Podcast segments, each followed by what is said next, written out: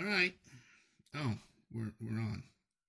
We've been on for a while. Well, not that long. You haven't been back from the bathroom for that long. Do I need to go back? I don't know. Do you? Start the bit over? No. You ready for this? Yeah. Hey there. Hey, Grant. What's going on? It's time for some mysteries unexplained. Really? We doing this still? Well, I don't see why not. Okay. We hadn't run out of stuff yet? Uh, we've got a very large book here, so no.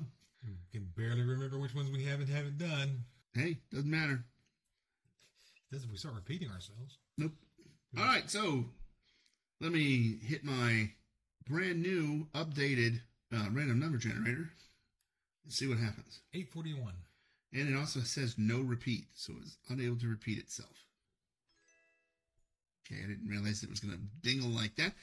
Page 224. Oh, we did that one. I think we actually probably have, yeah.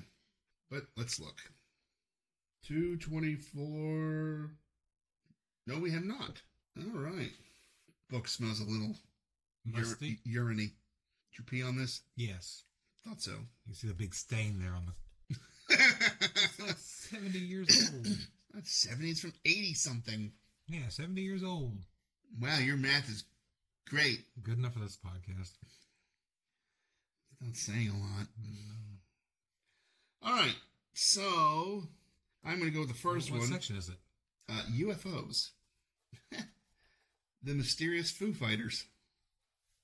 Let's just do that just on principle. but yes, it is uh, unidentified flying objects. Already? A classic in UFO literature is the story of the RB 47 radar sighting of July 17th, 1957. This is how. No, HAL's dead. what? Hmm? Why didn't anybody tell me that?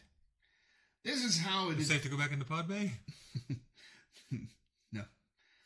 This is how it is summarized in the introduction of a long and detailed account of the incident in Aeronautics and Astronautics magazine published by the UFO Subcommittee of the American Institute of Aeronautics and Astronautics.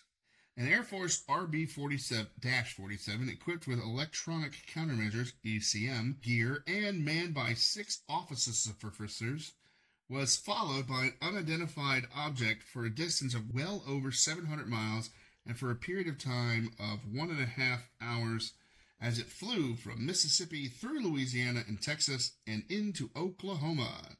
Lost. The object was at various times seen visually by the cockpit crew as an intensely luminous light, followed by ground radar and detected on ECM monitoring gear aboard the RB 47.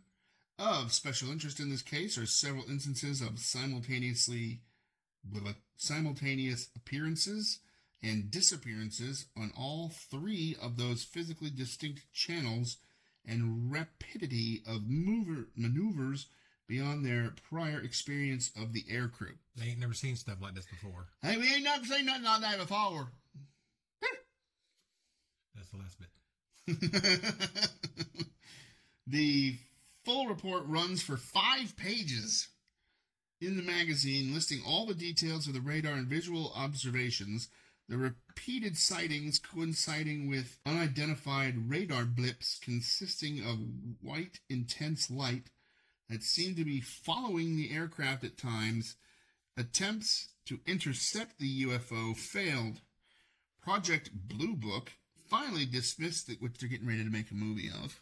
Something to throw us off the, the scent, but I don't really believe that aliens actually give two shits about this world, so.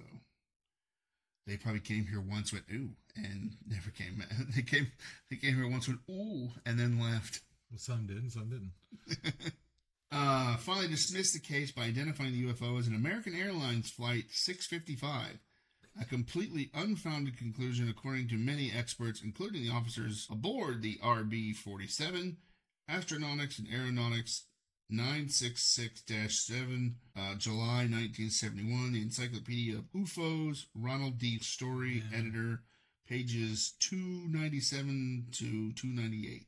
American Airlines planes can't make those kind of maneuvers. The pilots would spill their drinks. It's true. All right, so there we go. That was um, Mysteries of the Unexplained. You're not Neil.